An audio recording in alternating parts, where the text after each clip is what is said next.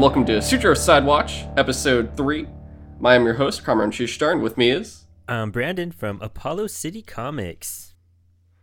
Dude, we are in our second month of this show. We finished David Fincher month. Which was fantastic. I'm still like buzzing off of the Fincher films. Like, I need to see more. I want to read more of the books that these movies were based off of. I I'm I'm sold on Fincher 100%. But now it's time to dive into the reason why we started this show. We had a James Bond conversation back in like November, I want to say. Something like that, yeah. And then you and me just like kind of slowly grew the idea of Sutro Sidewatch and how to approach this because we were like, you know, we found out we're really big James Bond fans. And I've been a Bond fan, man, since I was a kid. And I've, I've I grew up watching Bond films. Um, my grandma was like in love with Pierce Brosnan. So like I saw like all like Goldeneye and like most of the Pierce Brosnan ones. And Casino came, Royale came out like right at that like good time in college where I was like in like these programs where I was like you know I, I worked at a hotel for a long time. And so I was all into like you know dressing nice and I was you know into hospitality. And then you watch James Bond and it kind of ties into some of that culture and that classiness. And Casino Royale just like hit me right at the right time and I, you know, I've loved Daniel Craig, um, but I hadn't dived too much into the earlier films, and I've always tried to make it a mission to watch all the James Bond films, and here we are. Yeah, I've I've done it before myself once. Kind of went through in full chronological order, but it was years ago. So it's like some of them I kind of completely have forgotten about. Mm-hmm but there's like bits and pieces of certain ones I still remember, and of course, like the more exceptional ones from each Bond, I still have like a, a good amount of memory for. Mm-hmm. And other like besides that, like yeah, growing up it was Pierce Brosnan. Yeah, Pierce Brosnan was James Bond. You played the GoldenEye game and you watched GoldenEye mm-hmm. and World Is Not Enough. Mm-hmm. I think the first one I saw in theaters was Die Another Day that also had Halle Berry. I haven't seen that one. I think that's the one where it came out and I was like at a point in my life where I just wasn't interested or I just never got to see it. And I never got to finish the the Brosnan stuff. Oh, gotcha. We won't. You know, it's funny in terms of uh, the way we broke it down is, guys, we are going to be doing Bond like three out of twelve months of the year, mm-hmm. and probably until we run out of Bond films. Yeah. But uh Dinah the man you're gonna be it's gonna be a while before you see that movie because yeah. that's like that's a couple years away. Um but we're the way we're planning this like originally before we had sidewatch it was gonna be like oh we'll do like a Sutro side talk commentary thing and we'll just go through all of them.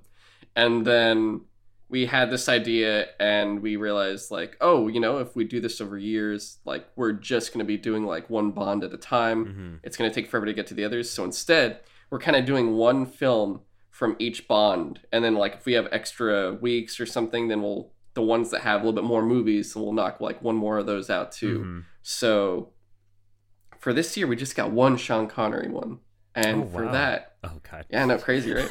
It's the first one and it was dr no. Yes. What an extraordinary choice. Um you know strangely enough dr no you know it was a book of course and you know ian fleming the creator of James Bond, wrote a lot of these books. He started, I think, in the either late 40s or early 50s, but he had a book come out once a year, and it started with Casino Royale.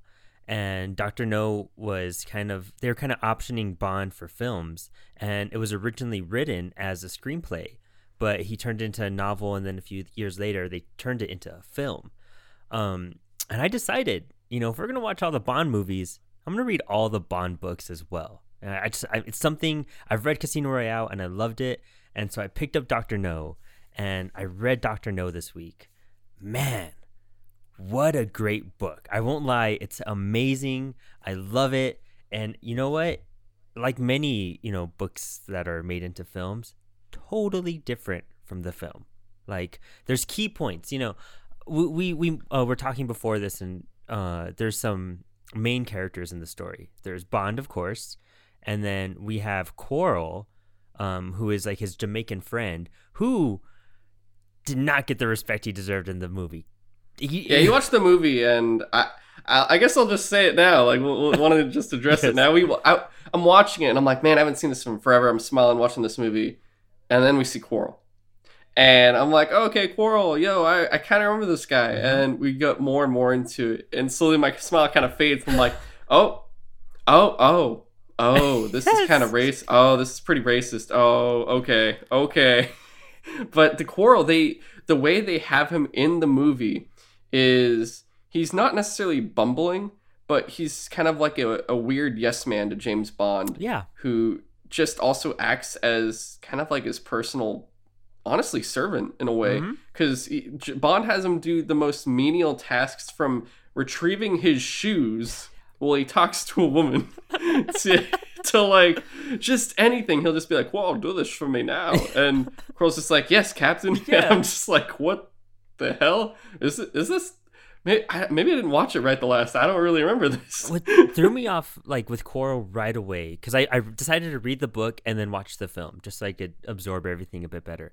And in the book, Ian Fleming is really good at the Jamaican accent, like in prose, and he the dialect he uses as he writes is like dead on. You could hear it in your head, and when you read it, it's just smooth and it's perfect. And Quarrel is such an essential character in the book. Like his death, it's the same way in the book and the film, but it's so much more intense because you're so connected to Quarrel, and you can tell that when they went on this mission, Quarrel knew he was gonna die. There's a moment where him and Bond are just hanging out talking and he's like, "Can you do me a favor? Can you take out a life insurance policy on me? Like, just I just feel like I should for this." And then Bond's like, "Yeah, like I'll take care of it. Like, how does this? You know, I think it's like." 5,000 pounds or 50,000 pounds he takes out for Quarrel, And even Bond's like, man, like, Cor- like he's never, I've, you know, apparently they've interacted before in the past. And you, there's depth to the character. And Bond is like, man, why does, Quarrel feel like this right now, you know? And he's like, he must know he's gonna die. Like he must know this is it for his mission. And dude, he kicks ass. He does some cool. He does like do the tasks and everything, and he's kind of like Bond's not errand boy, but he's like helping progress the mission. You know, he's doing these side things to help him out. He isn't like a little slave boy like in the movie. And also, the actor who played him is American, and there's no Jamaican accent at all, at all whatsoever. And yeah, it's like a weird. They're they're there's like a accent, but it's not. It's like you don't really know what that accent yes. is. You're just kind of like, uh, like a, all right, that's. It's like a guy that came out of a Friday movie. You know what I mean? like, I didn't. I, I, I didn't, you know, it, it's it was a waste of a character, you know, and unfortunately, you know, and but also we, we look at the, you know, it was a little racist and it wasn't that fair to that character. But this film was made in what, 1962, 63? Yeah. And then the book came out in 1957. Um, but there's major changes. Like even between uh, as we continue with the characters, Bond is totally different in the book. For one, at least in Doctor No. And granted, I haven't read a lot of Bond books. I've read Casino Royale and I've read Doctor No. That's it. I'm on the next book, which we're we're gonna do for the next movie. But he's not like that guy that's just chasing girls to get laid. Like he literally only has sex once in the book, and it's like the last page of the book. Oh, and it's with um, is it with uh, Honey? Yes. And what's funny enough, Honey Rider is named Honey Chili in the book. just just a stupid name. And when you look at yeah, the we were making jokes about it earlier. yes. we were just like, wait a minute. I think I guess when they were making that movie, the the guys writing the script looked at that and they were like, "Are we are we really gonna do this? And they're like, just change, change the name. Don't don't don't make it chili. And anything else. Honey Rider does fit a lot better. I will admit that. Like I yeah. do like Honey Rider a lot better. Um, and you know her character as well, radically different. For one, she is honestly she matches up to the film really well. Uh, her appearance, the way she talks, most of her backstory. Um, although they do kind of degrade her quite a bit compared to how she is in the book. Um, but also a, a key thing that gets brought up in the book is that she has a broken nose like she just has a she has a nose like mine it's busted you know it's just it's messed up and she's like this gorgeous perfect figure but she just kind of has this busted nose and it's something that she's kind of like you know it, it kind of affects her in some sense and she's like trying to save up it's stupid she tries to save up to like go to america to like get a nose job. Oh so she's like i'm collecting seashells to fix yeah, my nose? pretty much yeah. Oh my god okay. Um and it's it's like one of those things bond's like he's really sweet in the book he's like no like your nose is your nose. Like what people look at are your eyes and your mouth. Your nose is a background feature. Like I think it's I think it's amazing, you know, and nobody focuses on that. And the rest of you is stunning. Like don't worry about that. Like you're you're perfect in every way. And Honey Chili or Honey Rider, as she is in the film, in the book, she keeps on like trying to come on to Bond because she's super attracted to him. She's like 20 years old and she keeps on trying to like get with Bond and Bond's like no she's like 20 I can't do this there's no way. And she keeps on trying to kiss him or you know take a bath with him or something like that. And Bond's always like no I got to resist. I got to focus on the mission. And definitely not the way it is in the movie at all. Yeah the movie is just like hey how's it going? Yeah exactly. And uh, I think those are like the most oh and Doctor No. Doctor No for in the book is way more intimidating. Um, for one, he has like pincers. He has like claw hands, and oh, you know he he was in an accident. Well, not in an accident. He was actually tortured and got his hands chopped off by like this Chinese gang, and he ended up like just changing himself. I'll, I'll try to find the description and I'll read it right now. Um, but he does all this stuff to like alter his body, and he goes and studies for years, and then he acquires this island and on this island, he's like obtaining guano from all these birds. There is not a speck of like radiation to be named in the book. So huge when Dr. No's brought in. Also, he has like these like contact lenses that are like glass or made out of this black material. And he gets his like claw and he even taps on his eyeball and he's like, I can see everything, Mr. Bond. And he's like tapping his like glass eyeball and it's super intimidating. Um, although I do love the guy who played Doctor No, I, I, hands down. I think it was a great performance, and it set the stage for Bond villains, um, or the standard. I mean, um, but it just it was just threw me off. I'm just like I read a book about guano. Joseph Wiseman played Doctor mm, No. There you go. Yeah. Uh, he uh, other than that, I mean, a lot of the scenes were very accurate, especially the first half. It's really the second half of the film that they just kind of did their own thing with it. Yeah, and the interesting thing about this too is, I guess I. How did you feel? Because I know you've been reading these books now. Um, the order I noticed in the creation of the books and the order of the movies are completely different. Yes, and since I'm reading them out of order because we're going, you know, we're just jumping around from film to film. There's like references to past stuff in the books, like maybe Quarrel pops up in another book. Uh, it sounds like they've done a mission together, and that's why they've had a relationship.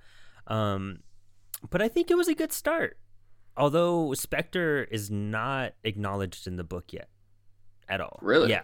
So I thought that was really okay. interesting too, and that's like a, a kickoff point for this film. And Wait, he really spe- he literally like spells it out for Bond. Yes, like he's like, yeah, Spectre, and these are what it stands for. And I'm like, that is actually, I, I thought it was something more. uh I don't know. I thought it was something more intelligent, and then it was something actually just mustache mm-hmm. twirling of a villain of like, oh yeah, it stands for like um something something uh revenge theft. So- I was like, what? what uh, okay. Yes, yeah. revenge is in this. All right, that's fine.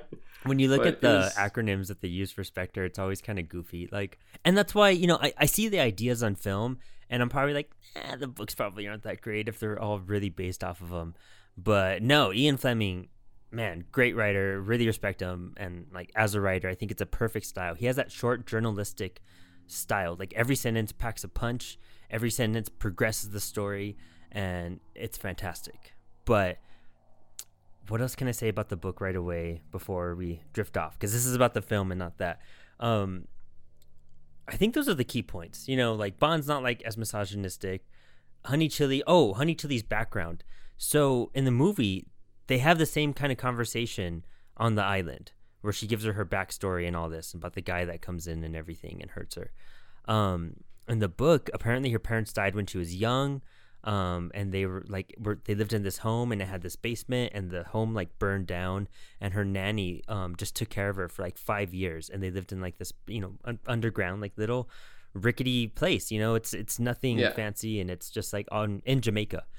Um, and Honey Chili her nanny passes away and she, she has to take care of herself for like five years so she grows up real fast and she has to learn how to like kind of defend herself fend for herself and you know one of these guys on the island keeps coming by and he tries to like rape her and everything and apparently it does happen and then she she's kind of like you know accumulated to the nature and everything of the island, and she finds the Black Widow and she puts it in the bed same way, and it kills it kills uh that guy.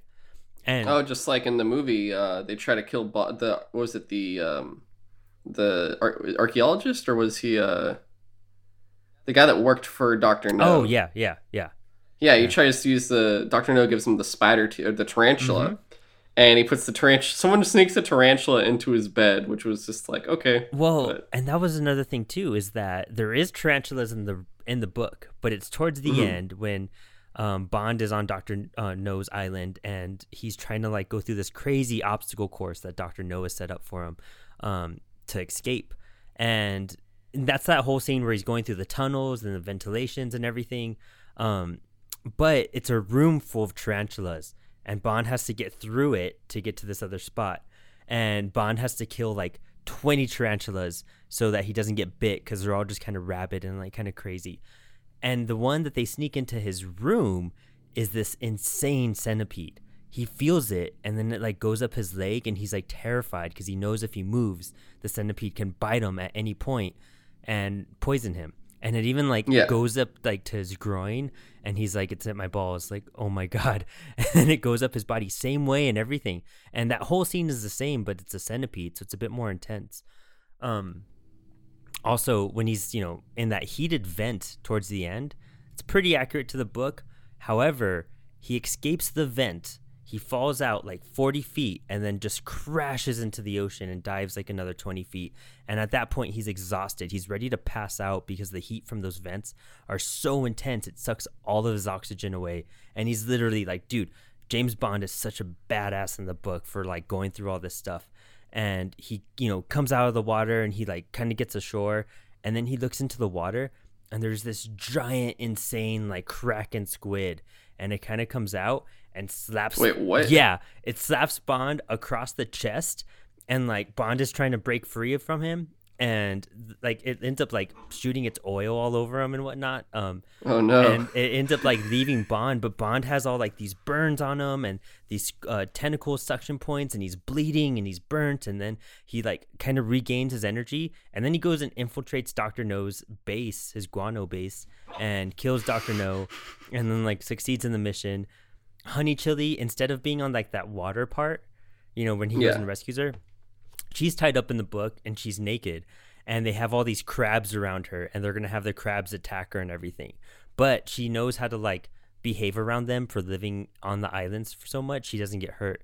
She finds a way to escape. She finds some like overalls some like dirty overalls and uh, bond is like kind of going through dr no's stuff after he's killed no and then honey chili attacks him not realizing it's bond and they end up escaping off the island and all that.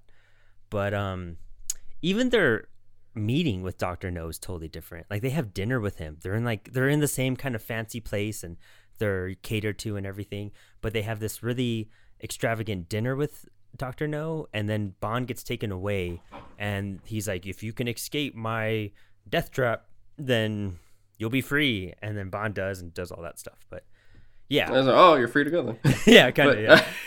that's interesting, just because you know we see the movie and there's no obstacle course. Bond does do like the pipes and stuff, but mm-hmm. it's much different because it's he's in a cell and they're electric wired uh, vents in which he literally gets shocked the first time trying to get like and then going okay. through it. Yeah, he's like, I'm, I'm fine. I'm gonna use my shoe, mm-hmm. yeah. but he he gets in there, and I do see why you're talking about. They do at least have some details from the book about the heat. Yeah. Because if you notice, like when the water, because you just think, oh, it's a weird pipe he fell through, mm-hmm. and you it turns out to be like a hydraulic pipe, mm-hmm. and you see all the water go through it. But then once it passes him, you see him just kind of look defeated. You're just like, wasn't it just water? Aren't you okay? And you see steam mm-hmm. like coming off of the the vents and you're just like oh okay this is supposed to be very hot water then. Uh, who knows what the temperature is so yeah and i thought that was cool because even in the book he's just like i gotta figure out how to get past this and like all the weight is on his knees and his hands and knees are just burning as he's going through this like ventilation shaft and it feels like forever because there's all these twists and turns and he's got to figure out a way out. Um something about that part too is the sound effects in that spot you know, this is 1962. They don't have like a sound library or, you know, of keyboards to make these bizarre sounds. They literally have to invent these noises and put Yeah. them into the film. And that's one of there's some weird sci-fi sounding like weird crazy noises in that spot. And it was like a last minute thing. The sound editor like heard it somewhere and he was like, Dr. No's uh, laboratory. This is what I need the sound for. And he recorded it and put it into the film. Which is awesome. Yeah. especially I can appreciate it as a sound person. Yeah, like- right? Yeah. great. it's super So, cool. oh my god, yeah, that's really dope. Uh, I, it's so I don't know if it's like when you find Honey uh, Rider in the movie, Mhm. she still has a shirt at least, but. You notice when they're at the dinner, it's like, oh, I'm sure my men will entertain themselves. It's like, is that implying that they like had their way with her, or did they just tie her up and they're like, let's watch the Tide get her? No, yeah, it's it's it's implied, but she even says at the end of the book, she's just like, they didn't do anything to me, Bond, like all this stuff. But every conversation you hear them like over overhearing like the gangs and the people in Doctor No's Island, they're like, we're gonna have our way with that white girl tonight, aren't we? And then it's always said, but nothing actually happens to her. Only her past story. That's the only event that something had happened to Honey Honey Rider. Yeah. yeah. So is their way actually just putting crabs on her then? I guess is that what they're So- referring to the whole time? it's funny because they were gonna do that for the film and do the crab scene, but the crabs were like half dead when they were trying to like like they brought Honey to the end. She was tied up. There was crabs around her, but they were like frozen, I guess, when they imported them, and they weren't moving very much. They weren't doing anything, and then some of them were dying like on set. It was really bizarre when I was watching this interview about it. Did they at least get dinner out of it? That's what I was thinking. I was like, if did they just eat them afterwards? They're just like, yeah, I "Yeah, just eat them. Like, Like- come but that's why they switched it over to that water scene and it's real brief you know like when he cat picks Yeah. her up and all that but she escapes on her own and she's a much Oh, stronger does? character yeah mm-hmm yeah okay. Yeah, because it's it's weird though when they do it in this. Like once they're separated, she's kind of gone for a bit. Even though there's not much movie time left, Mhm. it's just like you f- he Bond find her finds her and then like they get escape and that's about it. Mhm. But otherwise, before that, like there's really it's just him infiltrating and then kind of easily defeating Doctor No. Like that was re- the weirdest part too in the book it's kind of the same he has like a crane and then he like smashes into it and then he just sees dr no like lift his like pincers up in like defense and then he's like dr no's dead and then that's kind of it but this one was weird the acid bath or radioactive bath i guess Right, yeah, it was like radio. Yeah, it was like the the water just started bubbling from the radioactive uh, instabil- uh, instability, Mhm. and I thought it was interesting thinking about if I remember correctly, at least with some other Sean Connery Bond films, uh, the kind of opposite of he has to go through a lot more hoops to take out the villains, but also I don't think he gets kind of beaten up, radioactive, and all this other stuff as much as this movie too. At the same time. Yeah. Like if i remember correctly other ones like he's captured but it's more like here's my plot to kill you. All right now you can escape. But it's not really like they're beating the living crap out of him all the time. No and, or like because he get in this one i think what it's the list of stuff? He gets irradiated. He gets knocked out from coffee. He gets beaten to a pulp at one point uh, at the dinner and then he has to go through a pipe in which he gets pretty much boiled alive at, a certain point, Mhm. and then uh, has to survive then another nuclear room hmm Yeah, it's kind of the books are really similar to that too, where he just gets his ass kicked the whole way through. Um, but the other films, you're right. I don't think he gets beat up nearly as much as this one. Um, that radioactive bath thing that tripped me out. That's when I was like, why is there radioactivity? Like, it, you know, reading the book and switching over, I was just like, what? Like, why? Did it make sense too? Because they're like, it's a missile launch. It sounds like, and doesn't the mission? Does the missile not launch? Does does he stop it? Like they weren't really that They that weren't clear on that. descriptive on it. No. Yeah, it was very unclear. Well, Um, in the book, Doctor No uh, controls radio frequencies. So when like anyone would shoot a missile, he'd mess with the radio frequency, and it would just crash into the ocean. And then him and his men would like retrieve it. So he like had this power to just mess with anyone's like defense systems, kind of. Um, so if like say Russia attacked the U.S. and the U.S. is attacking back, he could turn off the U.S.'s missiles midair, and they could crash, and we could just get wiped out. So that was like his big, his big thing that he's like, I have all this power, and that's all he's trying to do is achieve power. Also, I think he had an underwater base, but they couldn't pull that off for the film. So what was his use of the in the book? What was his use of the guano? Kind of like an import type of thing. Oh, so that was just his Kind of okay. cover up, yeah. Yeah, gotcha. All right, that's interesting. Yeah. Uh, I guess for the movie, yeah, they don't. They just make it a. It, I don't know if they do this in the book, but yeah, in the movie, it's very much a horrifying island that everyone is afraid to go to. Same thing. Surrounding, because they're Mhm. like, oh, people go there, they don't come back. Exactly. Same thing, yeah. Yeah. But that's interesting. Yeah, there was some I really guess- cool similarities. I like how they weaved it together with their ideas, you know? And it's, you know, we all, as we watch movie commentaries in Apollo City Comics every week, and, you know, watching stuff like BVS and stuff like that, we want the perfect adaptation, but it's always going to change for cinema in some way. And it, this is just a perfect example of that same thing we kind of rant about on, unlike my show. We want that ideal, like, to the point adaptation.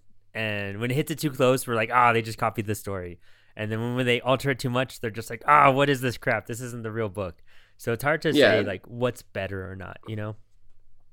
Definitely. And I, I do need to, man, I need to, there's a lot of things I need to read, but yeah, those Bond books I should maybe try to fast track. I don't, I don't think I'll be on the same level at least for this month, but like our next one's in June when we get to more Mhm. Bond stuff, but maybe by then I'll uh, read a little bit and get some there to have more insight too.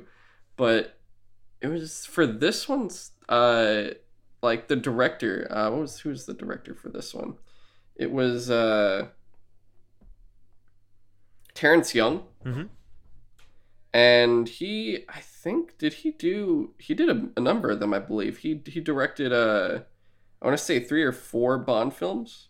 He did Doctor No from Russia, Thunderball. Yeah, so he did three. He did three out of the uh, three of the first Connery movies. Mhm. Actually, I guess they didn't use him for Goldfinger, but because I think Thunderball was like the fourth or fifth movie.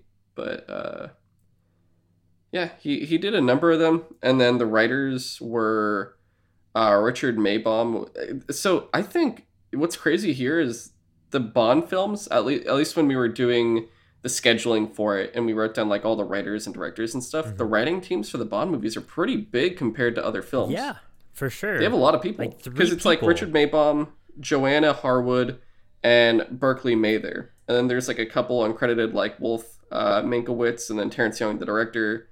But yeah, there's a lot of people. Well, Richard and Joanna worked on a bunch of Bond films. I know Richard worked on, I want to say like eight Bond films, and then Joanna worked on like a handful as well. Um, but I think Richard was like the prime, the early Bond writer for sure. Let me see. He did Doctor No, Russia from Love, Goldfinger, Thunderball, Her Majesty's Secret Service, Diamonds Are Forever. Literally everything up to License to Kill. So he went all the way from he did Connery, Lazenby, and Roger Moore, Uh-huh. And, and pretty much stopped at Timothy Dalton. yeah, exactly. Yeah. Yeah, and I noticed too when you look at all the names there, you'll see a lot of the same ones, and once you start seeing a new name, you see kind of a switch off where it's like it looks like they brought in a new person, and now that main writer's teaching that person, Mhm. and then you see the main writer disappear, and now you have a kind of a new set, but it's still people you've now been familiar with. So they kind of do trade offs where it's not a brand new fresh writer when they start over. It's someone that they've kind of incorporated in to learn from the previous one. I could be completely wrong, but at least in terms of the uh, history, st- like the the track record of what they show in terms of the writing teams, that's kind of what it looks That like. That sounds about right. Because Joanna Harwood, um, she just did Doctor No and From Russia from Love, I believe. Yeah, and that was it for her. And then the other guy was like uncredited for Goldfinger and something else. Gotcha. Interesting. Yeah, that that that writing, I don't know. It's kind of odd how they, typically, you know, nowadays you get one, maybe two, you know, writers on a film, but to have this many, like, kind of unique. Um, oh, Mather. He also provided uncredited uncredited rewrites for From Russia with Love and Goldfinger. Really? Yeah, interesting stuff. Okay. Oh, and Also, Sean Connery. Yeah. I don't mean to switch it too fast, but uh, he was almost not Bond. Like nobody Really? wanted him as Bond. Ian Fleming was like, "No, I don't want this guy as Bond." It it wasn't until the end of Doctor No, and he saw it in theaters. He's like, "You know what? I dig Sean. I I, I dig it. We could keep him." And uh, that was, let me see, when Doctor No came out 50, 62, and then I want to say Ian Fleming died like two years later. Really? Yeah. Um, he died in '64. Yeah. Wow. Okay.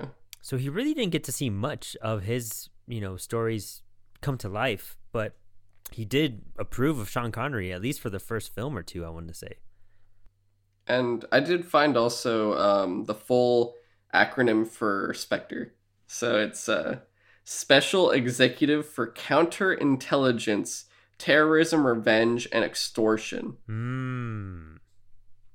I, I love that they the and you know in the movie too Doctor No's like oh yeah you know it's uh what's more successful than being a criminal and he's like you know that's the people that have the most power in the world and I, I just I thought it was interesting that you know with the the the actual terminology of Spectre where they are like yeah terrorism and revenge and things are great for this acronym yeah it's it's such a goofy one, but it works so well. And I guess because you have It that does. name, Spectre, like you have to choose the right name and then break it up into an acronym, and then you have to find a goofy word like revenge to toss in there to like make it work somehow, you know. But and the pacing itself for the movie um it's very slow mm-hmm. and at the same time too like obviously it's that was what every film was like around those times like it, it's just interesting seeing something older now because you know for the most part yeah a lot of people watch older movies but uh they're are they're just really watching all the new stuff and the Mhm. new stuff everything is very much more fast paced and like things are happening a lot quicker Casino this one it, it takes its time hmm dude casino Royale casino bam, Royale bam, is, like- bam, bam, just back to back, you know. But yeah, this Yeah. one very played honestly to the book. I won't lie. Um, almost scene by scene, except for the added stuff and weird stuff. But honestly, it really does. That's the way the book is. You don't see Doctor No to chapter like seventeen or something. Like the book is hundred and forty-six pages or something, and then you so it's get pretty short pretty short. All of them are pretty short. I think Her Majesty's Secret Service is like 10 pages longer. But you don't get a description of Dr. No until like page like 163. That's how deep Dang. you go before you really get to see him. So that's how much you elab- you establish bond, quarrel, um, to a certain extent, Honeychile, like a lot of Yeah, his uh, his dogs also have input on the yeah. as well. They're- like this was crap. on a scale of bark to bark, wh- how would you rate it? but uh, yeah, it's it's also um the because I guess pre before you know things are now in color because you know before that everything was in black and white for the most part, uh, at least in the 40s and I want to say early 50s uh, for a good amount of time. So this is kind of the beginning of like full on color and they I would say utilize it very interestingly too because you get Jamaica in the beginning, the first movie, yes. and it's you know a tropical paradise, so it's a lot more colorful than what maybe you'd see in later films where you know it's taking place in potentially Russia or something. You- So I thought it was a good utilization there. You know, I thought it was super interesting they used Jamaica too. Not only is a book based in there too, but that's where Ian Fleming retired to write the Bond novels. And which is also really interesting. You know, it's like, oh, perfect in paradise. you yeah, know? exactly. And so he, you know, and Ian Fleming put so much research into every single Bond novel. He would put out one a year, one a year, um, but with extensive research. Like everything was factual. He got the locations. He made sure everything was accurate. That you're kind of like educating yourself in this culture and in this, you know, region as you're reading the book. Um, and his descriptions of Jamaica and everything, like they're they're beautiful and amazing but you know that's also like that's what he's seeing like as he turns to the like left and like looks out his window while he writes you know um and i think that's why he nailed the the uh, dictation so well and like just the scenery so well it was just the perfect like call to where he was developing this character and where bond was birthed. Yeah, and this being the first Bond movie too, you get you know the whole thing of when you think of James Bond, it's like what do you think about? And it's like oh, you know, it's a he's a suave ladies man, uh, very clean cut secret agent who pretty much goes and stops people around the world doing spy stuff, and he also has a musical intro that has usually you know it's a very crazy looking intro with uh, crazy music and things like that and he has the Walther PPK pistol and gadgets, of course. Mm-hmm. And in this one, you know, we haven't gotten gadget gadgets yet, and he just got that pistol because he starts off with a Beretta, and they're like, "Bond, why are you using that Beretta?" And he's like, "Oh, it's my favorite gun." Yeah. And you know, he's uh, sorry for the accents, guys. I can't help it. but uh, I always love being Sean. I know, yeah, like Sean Connery is so fun. but you know, they give him the Walther PPK, and it's supposed to start out here, and you know, he uses it in almost almost every single movie, not all of them, but he uses it in the vast majority of films where you kind of from it going as the Walther PPK like in modern day I mean in real life too people kind of refer to it as the James Bond gun for the most part yeah. just because of its notoriety there and early on in the film you know it's uh you get the suave ladies man immediately he uh, is playing at a I forget he's I, I forget what game they're playing specifically, mm-hmm. but he's gambling, mm-hmm. and the woman there, he you know he woos her, and she ends up in his room later, and he's like, oh, I'm gonna sleep with her, and then uh, he later on uh, sleeps with a secretary that was working at like the consulate that he was at, and she turned out to be a spy for Doctor No, and he sleeps with her anyway, and then gets her arrested right after. he just goes from that, like just from one to the other, and then you know it ends with him and Honey Rider. But you know he goes around with like three women in this, and it's just like that. That's the way to kick off, I guess. You know, Bond being that guy that's like, you know, I just love just going around with women, and it, it's just crazy how much happens in just one movie because he just kind of you see how nonchalantly he just goes through things like it's like he's interested but he's also not mm-hmm. interested um but you know, it's it's just interesting because I also don't think he does that much in the later movies either. Like I feel like this is a weird like start to where you kind of see different things happen where he's not kicked around as much. Um, they kind of focus on maybe one, maybe two women mm-hmm. in the later movies instead. Like they don't have that many for the most part, except maybe it's like always the that... the villain woman and then the like the new girl that pops up for the film. That's like the formula yes. I noticed. Yeah and uh, for the intro so this was interesting the intro itself doesn't there's no actual like song there's no song and there's no uh, colorful beginning it's just they do the uh, james bond walks with the classic like secret agent music and he shoots through like the hole and that kind of thing that you see normally in every movie but you also get like that type of intro, but it's not there. Instead, it does like a weird transition to uh, Jamaican music and Three Blind Mice, in which like you're kind of going, what the hell's going on here? You, you, don't really understand why they're playing Three Blind Mice, and then you see these three Jamaican guys uh, that are supposed to be mm-hmm. blind, mm. just kind of like Making walking around. Yeah, and then they go and just like shoot this dude up. who turns out to be an American agent, and you're like, um, dude, I don't know what just happened. yeah, it's uh, you know, I, I, will say most of all of that is like the same exact thing. Like, but backtracking to the gun scene, um, that is dead to the book, and I loved how really? they included that. How he was just like the Beretta, like it. I've always depended on it, you know, and he's and then M is like, no, it's a woman's gun. We're gonna get you something better. And at the end of the book, like I think his gun ends up jamming and he goes back to a Beretta.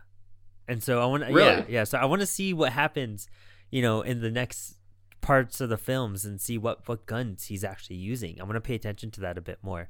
Um cuz that was a key thing. He didn't want to get rid of that Beretta. Um that was like his baby and that's what he trusted for. And you know, what's cool about that scene too is that it's the first film, but they establish he has like a history he even says in the film, he's like, I've been using this for 10 years. It jammed once. Like, it would have happened to any gun. And then. Yeah, like, and they're like, oh, it would have, it took you out for six months. Yeah. And. Well. He could have been dead. You know, and that's the thing, too, is that at the beginning of Dr. No in the book, he's like, it's the same thing. He he came back from, you know, recovering for six months and he gets sent on this mission. And this mission sounds like, you know, I forgot uh Straightwater or Stillwater, whatever the agent that was in yeah, Jamaica. It was still I think it was Stillwater. Yeah, something like that um he was it just sounds like he ran off with his secretary you know and everyone that's what everyone thinks and so m sends him to this mission so that bond could get some more r&r and vacation You know, he's just like, it's going to be an easy thing. Just send Bond there. He needs to rest. And it turns into this crazy thing, and Bond gets his ass kicked more than ever. But and is it the same thing? Stillwater and his secretary are killed. Yes, yeah, to the T. Okay. Even the radio signals, everything, and like he has that specific. He leaves for twenty minutes during his game, buys everyone around, and comes back. He has that routine schedule, and that's how they catch him. Um, Bond is always cautious. He never does a routine schedule, and he knows that that's a recipe for disaster. Because if he's ever being watched, that's how they're gonna bust him by watching his routine. Um, and so that's that's the same thing to that point um gosh what was i going to say leading up to that uh i totally forgot but there were yeah so that i think that's super cool that they kept that to the book um and they definitely keep him distrusting as well mm-hmm. like you know that dude comes to pick him up and he says oh, oh mr bond and he's like yeah and he's like oh i'm here to take you to wherever and he's like cool get my bags let me go make a call first and he's like are you sure and he's like yeah just the bags and he checks and it's like hey did you send a card he checks with like i guess the consulate he's mm-hmm. supposed to uh uh, meet up with, and he's like, uh, "Did you send someone for me?" And he's like, "No, I, I know, I've heard that you don't like that kind of thing." Yeah. And he's like, "Okay, cool, just making sure. I'm gonna go deal with him." And and in the book, yeah. dude, Quarrel is the one like, "Hey, Mr. Bond, like, you know, I, I know you're trying to be secretive here, but I'm, you know, I'm here to help you." And so he goes up with Quarrel, and then he hangs out with Quarrel for a bit, and he spends he he asks Quarrel, he's like, "Quarrel, I need you to get me back into shape," and he spends a week training Bond. Quarrel is the one that like makes Bond badass, and it talks about like he wakes up at seven, he swims, and then he has lunch, and then he swims again, and then all this type of stuff. For a week, he just trains with the guy, and so that part I do like that scene because it has that whole, you know, you kind of he gets there and everyone's looking for him, and then you're kind of cautious on like why are all these people like aware of Bond, and you don't know that the guy's with the CIA yet, and all that type of stuff. I don't even think that guy's in the book actually, um, or if he is, it's real uh, brief. Oh, are you talking about Felix? Yeah, yeah. Oh yeah, and Felix. It's funny because that's the first appearance of Felix, who is kind of Bond's um, counterpart, mm-hmm. uh, the, his American counterpart throughout a bunch of films. Like currently in a uh, in the Daniel Craig ones, he's played by Jeffrey Wright. Oh, that's who it and is. he's in like three or four of the movies. He's in uh, the first two, Casino Royale, Quantum of Solace. He's uh, gonna be in No Time to Die. Oh, nice. Like yeah, so uh, he's in a plenty of stuff from Timothy Dalton, uh, Bond. I don't remember Is he the one if in he's Goldeneye in like and all that. Is he like the chubby American CIA agent? He might. I don't remember. I need to watch the Pierce Brosnan and Roger Moore ones again specifically to see if he's in those. But I, I know for sure he's in like yeah Connery, uh, Timothy Dalton, and Daniel Craig's at least. Okay, cool. I love seeing him in the Daniel Craig films. Like, what a cool character. Oh, he's yeah, he's really great. Um. Oh. Oh. Uh, yeah. So the Quarrel's again. You're he's way more established in the book. Yeah. Um. Backing up to the theme that you were talking about, you know, this was the not only the first Bond film, but the first time we got to hear the Bond theme song. But the thing yeah. is about this theme song is that it was already a song that was rejected. Uh, the composer of it was using it for an Indian film, um, and it had it was played with a man, I can't even think of the instrument. It starts with That's a C. Really? Oh my! Really? Yeah, it's the same exact song, but instead of playing it on, uh, I'm spacing the instrument. I feel so bad. Um, instead of playing it and it has that like Indian feel from like India, um, yeah. they did like the reverb electric guitar, and it's the same thing. And when you listen to them together, it's the same exact song, but just with a different instrument, different effects. And it makes all the difference. It makes all the difference. It's insane. That's, wow. And you know, of course, the famous the you know inside of the gun barrel where they took a picture of it and they used it to you know go up to Bond and shoot. That's not Sean Connery. That's a stunt double. They they made that mm. when the film mm. was over, and for the first like three films, it's not Sean Connery. It's like his stunt double. Do they just keep it? They use the same exact one, or they have the stunt double do it each time? I'm I'm not sure about that. I'm gonna assume it's the same one because I feel like it's always the same thing. They they're like, oh, we got to save money. It's fine. Just keep using yeah, that one. exactly. And uh, yeah, I loved what you're saying about the intro scene. There's no actual like, you know, we always get those really dramatic intro credits, and this one's very very 60s. you know, flashy yeah. like Doctor No, and it's flipping around and changing sides and all that. Um, that's super cool. Uh, and that casino scene when you when we're introduced to the Bond in the books, it's when M is like in the office and he's like tells Money Moneypenny he's like call in Bond and Bond walks right in. Here they have to be like Bond. We've been searching for you for hours. Like where were you? Like it's 3 a.m. and all this stuff, and uh, that whole entire casino scene where re- he's introduced. That's all added. That's all new stuff. That girl character totally added. Not in the book at all. Um, so I'm curious. I'm curious if other books he really does have that kind of relationship with women, and it's a lot more frequent than in Doctor No. But like I said, Doctor No, he's with Hun- uh, Honeychile, and they don't make love to the very last page. That's the only time Bond does that. Um, and interesting enough, the girl that he meets at the casino, um, she was like a girl at an airport that would like take your ticket and be like, "Yeah, have a good flight." Have a good flight. And this guy walked up to her. He's like, "Do you want to be in films?" And she's like, uh, yeah, sure. Have a good flight. And she's like, no, no, seriously. I have a role for you. You're gorgeous. I want to use you for this. And she was supposed to be Moneypenny, And Moneypenny was supposed to be in her role. But the girl that played Mon- um, Moneypenny was like, I don't feel comfortable in just being in like Bond shirt when he walks in and then we make love. Like, not too down for that. Moneypenny is like the one girl throughout all the Bond films you could respect. You know what I mean? And even that actress was like that. Yeah, it's it's it's funny because like uh, in you know all the Bond movies, Moneypenny has a crush on Bond, mm-hmm. and uh, she's always like, "When are we gonna go?" Blah blah. And the first in this movie too, she does that immediately because it's like in all the movies practically. Yeah. And in this one, he pretty much addresses it quickly, whereas like, "They'd have my head for having fraternization with a coworker uh, oh, with the government property." Yeah, government property. it's just like Jesus Christ. Yeah. But yeah, oh god, it's uh, you can't you can't always you know you can't always deny the sexism in these movies. I know, it's like, uh, but it's like you can't help it. It's it's so bad because it's like oh god, it's so sexist. But you're like, you know, it's, it's James yeah. Bond. I can't help it. I'm sorry. You know, oh, I really god. feel um that a lot of people, especially, I feel like our generation loves Daniel Craig. Yes, I feel like anyone within our age range. You know, I'm 28 you're 28, 29, um, right? 29. 29 yeah. yeah. Um, and we kind of grew up with the Daniel Craig one, and he's not as misogynistic as any other no. Bond at all. Um, and I think that's why people don't like him. I think the people that love and admire Bond from these, you know, former films, they see how he acts and how he just grabs a woman and just like kisses her and doesn't give her an option. Um, yeah, it's he loves him and leaves him too. He just yeah. is like, all right, bye, see ya.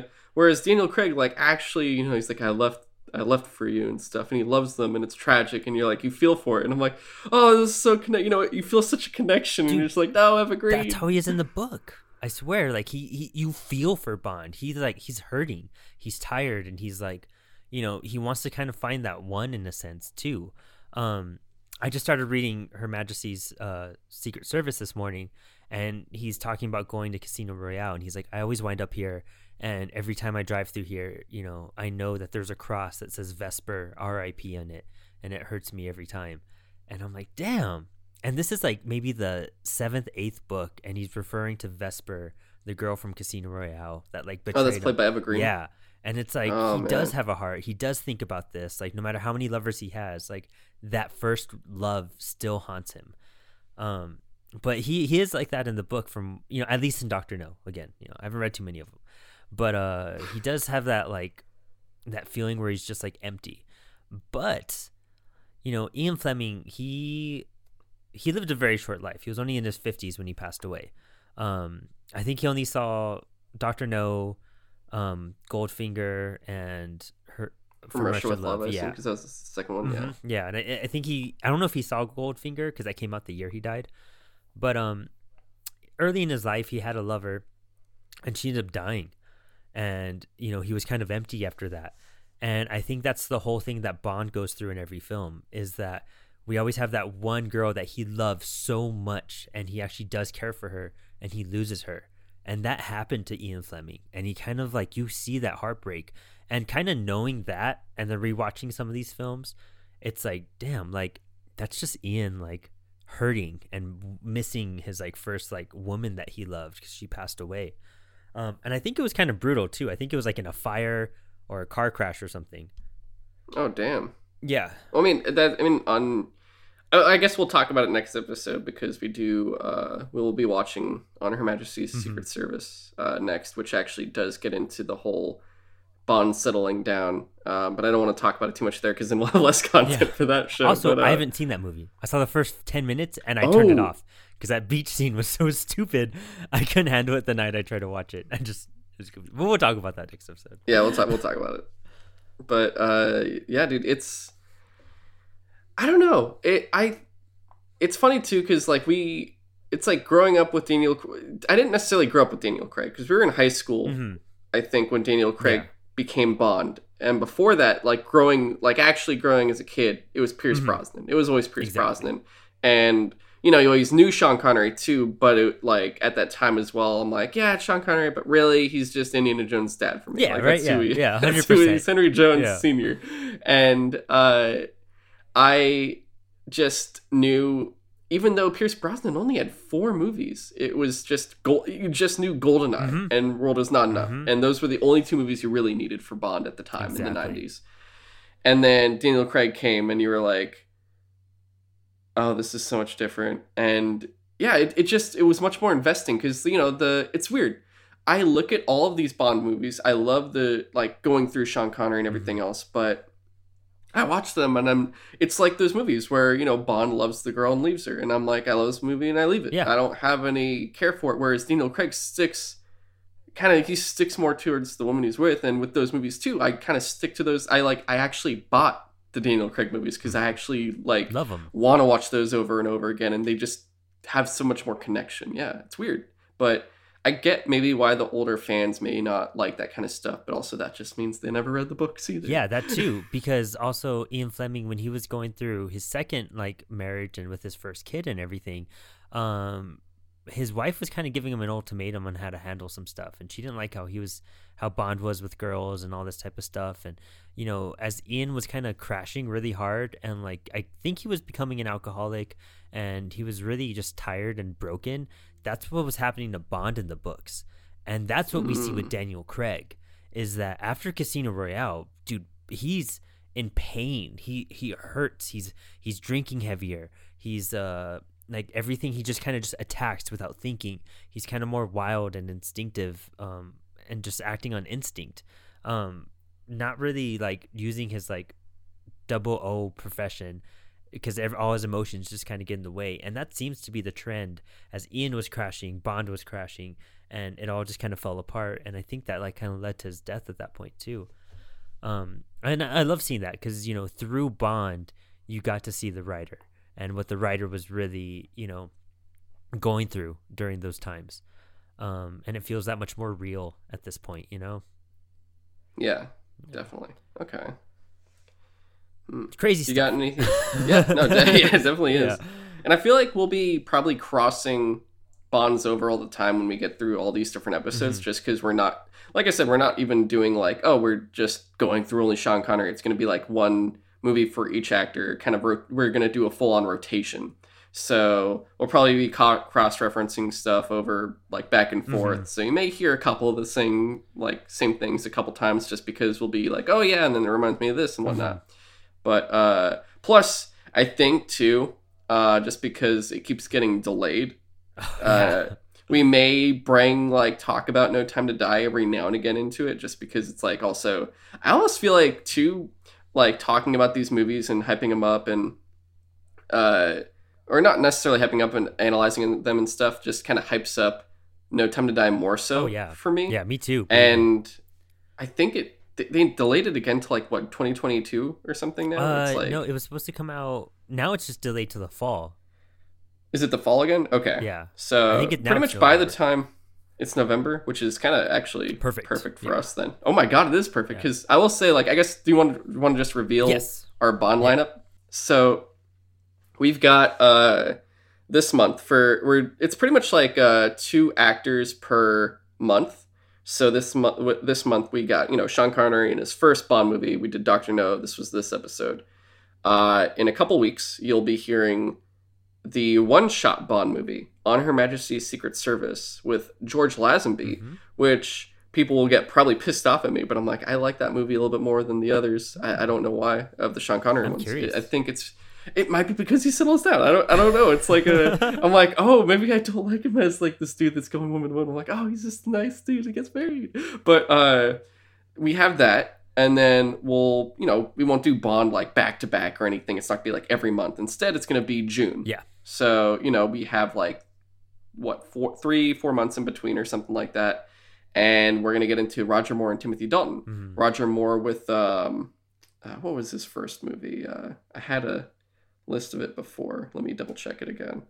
But uh, it'll be Roger Moore, and Which is funny. Like my dad grew up on the Roger Moore films, and I haven't. I've only seen Connery, Brosnan, and um, Daniel Craig. So I'm super interested to get into the Timmy Dal- Timothy Dalton um, and Roger Moore stuff, along with this next episode we're doing with the one shot. Hmm, okay, yeah, it's Live and Let Die. Living that. For, uh, his first one was Live and Let Die, so we'll be doing that, and then we'll be doing uh, Timothy Dalton's first movie, uh, Living no, The Living Daylights, I believe. oh, is what wow, it's yeah, called. Okay. Yeah, so that it'll be that, and then November, guys. Oh, and I think is June three. June is sorry, three, yeah, June June is June is three. So we're actually doing Live and Let Die and The Man with the Golden Gun Mm. because Roger Moore actually has the most Bond films under his belt. He beats out Sean Connery by like one movie. I think he has seven overall. wow. So And Craig has Uh, five, six. Craig has four now. Uh, no Time to Die will be five. Okay, all right. Yeah. And then in November, so yeah, Roger Moore will do two just so it kind of equalizes with him and Connery for the year. Uh, afterwards, November is when we get into the more modern stuff. Yes. We'll do Pierce Brosnan with uh, Goldeneye Yeah. and uh, Daniel Craig with Casino Royale, Nice. which I'm so, you know, of course, perfect to do Casino Royale. Potentially, if this is like, I think it's going to be right when they come out at the same time. Like, we'll do that when No Time to Die comes out Mhm. but it'll be pretty much perfect then. And the plan too is it's like then we rinse repeat for the next year. So then uh, we wanted to make it specifically the months of February, June, and November, Yeah. just because there's always like Bonds giving marathons on Mhm. TV, and you know February is love, and you know Bond always with Yeah, women and stuff. love, so yeah. it's yeah, it's like June's a perfect opener. So we'll be doing pretty much one of each, and then until we break it down to like less. So like next year, you'll get like two Connery movies in February because that's the only George Lazenby only had one, Mhm. and so on and so on. But we'll just keep rinse repeating until we run out.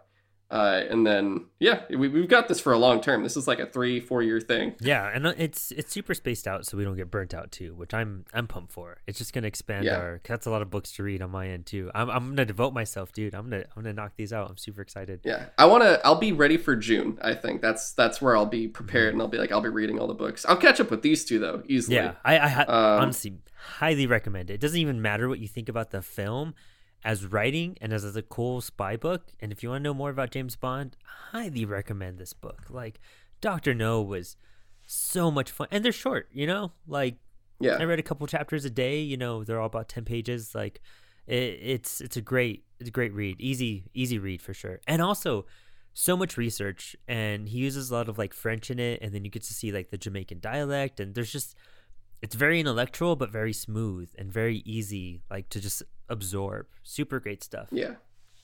I think uh, you know this will probably be our most jumbled of Bond episodes, just because I think as we go through these movies, we're gonna get more and more familiar with the style of how these films are done, Mhm. and we'll have more to say each time. So potentially, you know, by the time we get to like November or something, hopefully there'll be a lot more that we can really analyze that maybe we wouldn't even have thought of Mhm. at this point right now. So it's going to be, you know, if you stick with this, you'll kind of see hopefully like improvement by each Bond episode we do specifically. Yeah. So Well, I mean, we'll see how that goes. we're just so excited to start it. I think that's why. yeah, too, it really, it really is. Yeah. so it'll it'll be a good time, guys, and it'll be also it's it's interesting doing something like this because normally I'm a very I am a very chronological person. Same. Same. I like doing things in order and doing it like this where it's like completely out of order. It's like yeah, it's by each bond kind of one at a time for their own chronological specifically, Mhm. but it's so scattered now. So it's going to be so weird kind of jumping from decade to get decade within like months of each other. Like it's just crazy. And I feel like you could So- do that with the books. Um, as long as you have some Bond knowledge in general, I feel like you could jump from book to book without being chronological. Um, reading Doctor No, nothing's really brought up that you don't know about Bond. Like it's a very good intro book for sure. Um, picks up, takes off. Uh, Her Majesty's Secret Service. It does refer to what's his name, Bullfigel. What um Blofeld. Blofeld, yeah, it does reference him and Spectre right away. So you have to kind of know a little bit about that and how rich that history is for a moment. But it's explained very well that he's like, oh, I'll go into it next episode. But uh, yeah. that it is established already. But I feel like jumping between them, just like the films are out of order, I think you could just go from film to film, book to book. And we'll find out. By the end of the year, I'll know for sure if it works yeah. or not. Yeah. So, yeah, we'll see how that all goes. But yeah, that that's our first James Bond Sutro Sidewatch episode, but overall our third Sutro Sidewatch mm-hmm. episode. I hope you all enjoyed it. Like this is usually a, like I said, this is our shortest show mm-hmm. probably uh, out of all the other stuff we do. Like we usually try to keep it to an hour here, and I think we've pretty much done exactly that. Uh, yeah, we, we're keep, we're keeping it on the mark yeah. here, guys. So we don't we don't keep ourselves and you here too long because we got busy schedules. I won't lie. Yeah. but uh, this has been Sutro Sidewatch. And Brandon, where can you when where can people find you? Uh, you could check out my Instagram at Broadcasts Live, uh, but primarily Apollo City Comics podcast on Instagram, on any social media network. Um, and then we're streaming on YouTube. We're streaming on every podcast platform.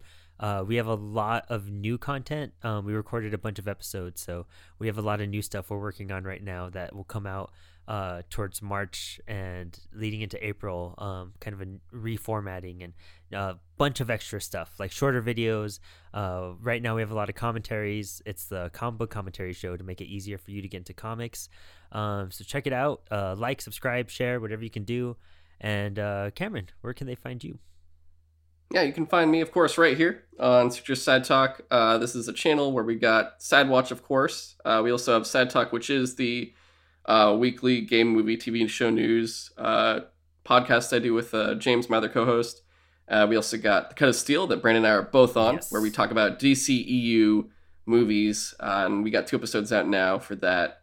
And then, of course, up to it, down to it, which is a off the rails show I do with some friends I went to school with. Uh, but otherwise, of course, if you're already here, please just uh, you know give us a great review, share it with other people, and you can follow Sutro Side Talk on Instagram and Twitter and you can follow me on Twitter at GoGoKamzilla. All right. All right. That is our show. We will catch you in two weeks with On Her Majesty's Secret Service, starring George Lazenby. Can't wait. Yeah. Until then, have a great have a great couple weeks, guys. Yeah. Thanks for hanging, man.